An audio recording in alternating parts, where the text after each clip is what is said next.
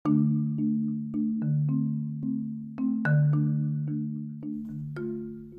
teman-teman, kembali lagi dengan saya Surya. Kemarin saya posting podcast didengerin oleh banyak teman-teman saya dan langsung ada yang nanya via WhatsApp dari Putri di Medan. Nanyanya gini, Mas Surya, gimana sih caranya mengatasi rasa malas? Wah, ini pertanyaan berat nih ya.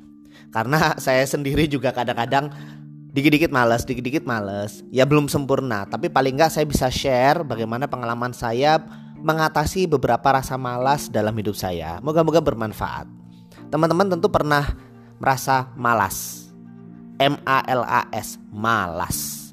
Ya mungkin saat harus mengerjakan hal-hal yang tidak kita sukai atau mungkin lagi capek, lagi bete, lagi eh, nggak suka sama yang nyuruh, malas tapi ternyata sebenarnya mengatasi malas adalah salah satu kunci kita untuk berkembang, bertumbuh menjadi pribadi yang lebih baik.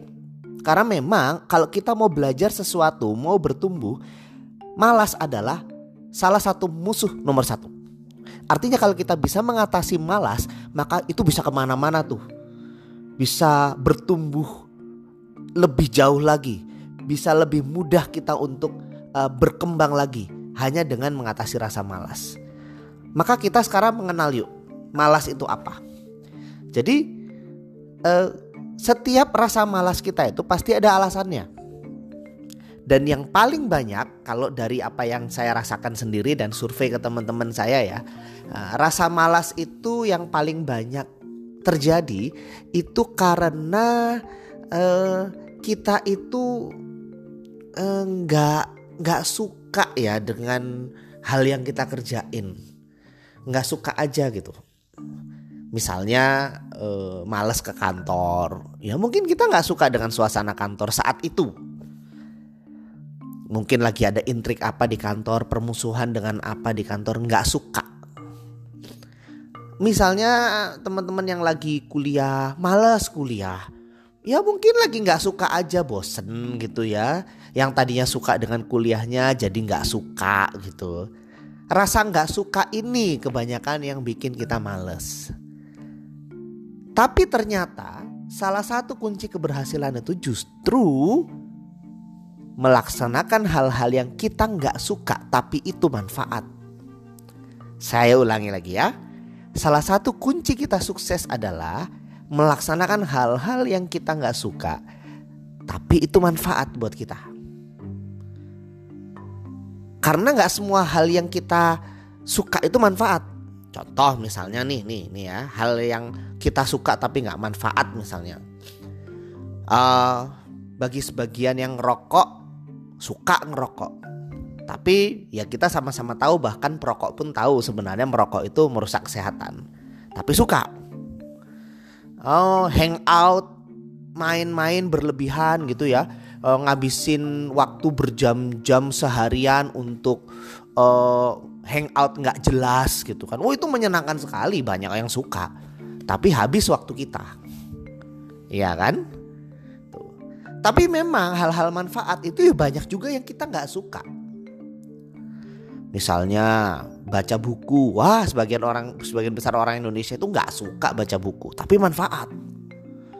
Misalnya bekerja keras. Wah, siapa yang suka bekerja keras?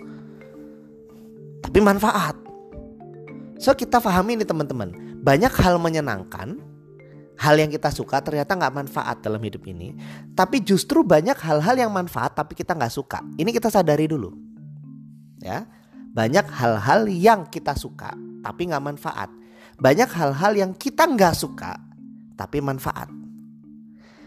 Berarti kalau kita mau hidup kita lebih baik, mulailah coba melirik pada hal-hal yang kita tidak suka tapi manfaat. Berpikirnya bukan lagi suka nggak suka, tapi apa manfaatnya bagiku. Kalau kata Bobby the Porter itu kan dalam bukunya Quantum Learning dikatakan bahwa hal yang membuat kita bisa bergerak adalah kita mulai berpikir apa manfaatnya bagiku, bukan uh, apa yang aku suka. Apa manfaatnya bagiku? Jadi itu pertama, mulailah melihat pada hal-hal yang kita nggak suka, tapi kita sadar bahwa itu manfaat. Lalu yang kedua adalah bagaimana mengatasi rasa malas. Mulailah untuk ikhlaskan diri, merasa tidak nyaman melaksanakan hal-hal yang kita nggak suka. Kadang-kadang kita itu sudah tahu, oh ini tuh kita nggak suka, tapi manfaat. Terus kita nggak ikhlas gitu. Kita nggak pingin, kita nggak mau merasa tidak nyaman. Kita pengennya yang nyaman-nyaman aja deh. Kalau ada yang nggak nyaman, nggak suka, nggak mau susah. Nah, nggak mau susah. Jadi kunci kedua adalah kita ikhlaskan diri kita untuk mau susah. Sekali lagi, kita ikhlaskan diri kita untuk mau susah.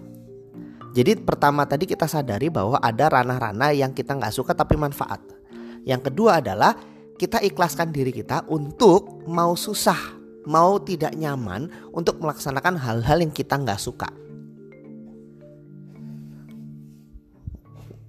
Misalnya nih, dikasih tantangan baru sama bos di kantor. Wah, ini berat nih. Nggak suka keluar dari kenyamanan. Biasanya nggak seberat ini kok. Biasanya nggak sesusah ini tantangannya tapi saya tahu nih kalau ngerjain kerjaan ini saya belajar banyak nih. Hmm. Sadari, lalu kita ikhlaskan diri kita untuk merasa nggak nyaman. Oke, gue, saya siap merasa tidak nyaman. Gue, saya siap merasa susah untuk ngadepin proyek ini. Nah, itu berat sih memang ya. Aduh. Yang ketiga adalah yang ketiga adalah kalau yang pertama dengan yang kedua tadi sudah nggak berhasil, yang ketiga kalau kita memang ingin bertumbuh hidupnya lebih sukses, nggak ada salahnya kita coba mencari tahu, belajar lebih banyak tentang apa yang kita nggak suka itu.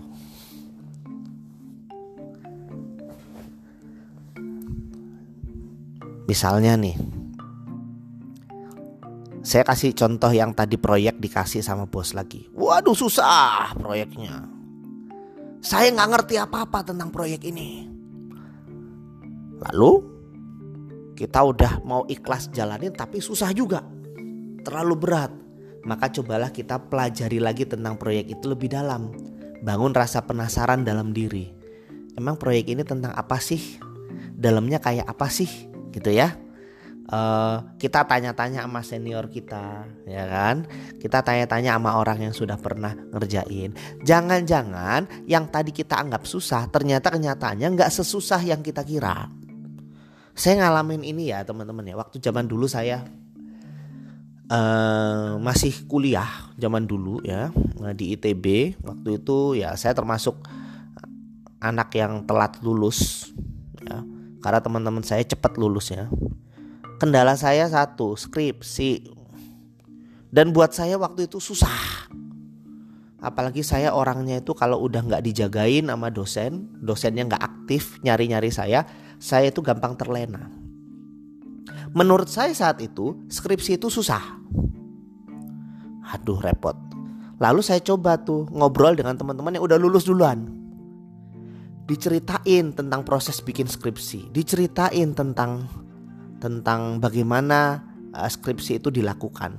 Dan ternyata saya menyadari satu hal, eh nggak seribet yang saya kira ya. Jadi waktu itu saya memang overthinking. Saya menganggap skripsi itu harus sempurna gitu ya. Saya menganggap skripsi itu harus uh, the best gitu loh. Lalu ternyata saya coba cari-cari di perpustakaan ya Eh, perpustakaan yang kan ada tuh kalau di kampus ya eh, perpustakaan yang isinya skripsi semua ya. Perpustakaan khusus itu yang kalau minjem harus izin khusus ya. Saya lihat-lihat saya baca-baca saya cari tahu lagi ya kan? Eh ternyata ada loh skripsi-skripsi yang eh, nggak uh, selesai artinya apa yang diteliti itu tidak tuntas tapi lulus. Bukan berarti saya berniat meneliti hal yang nggak bagus dan nggak selesai bukan tapi yang gitu aja lulus. masa saya, masa nih saya bisa harusnya membuat yang lebih bagus dari itu dan merasa susah. Nah di sini akhirnya pikiran saya terbuka. Selama ini saya overthinking waktu itu ya tentang skripsi. Uh, saya menganggap skripsi itu harus perfect kan. Ya kenyataannya enggak. Dan saya mulai semangat mengerjakannya lagi dan finish. Selesai juga.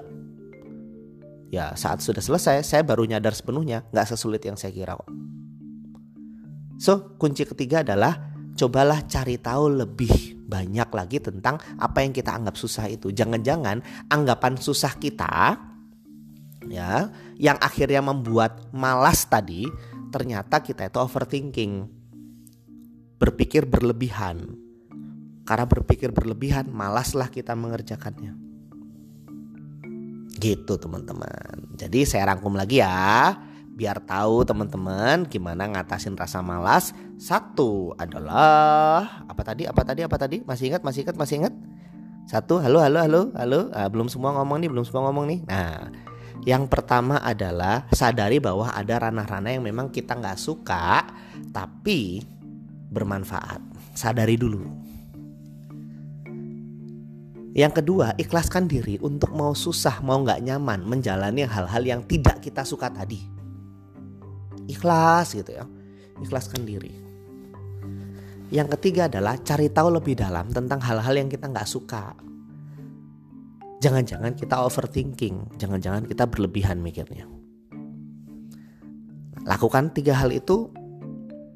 Moga-moga teman-teman yang tadinya malas berkurang jadi lebih semangat dan dengan lebih semangat mengerjakan hal-hal yang nggak kita suka, kita akan bertumbuh.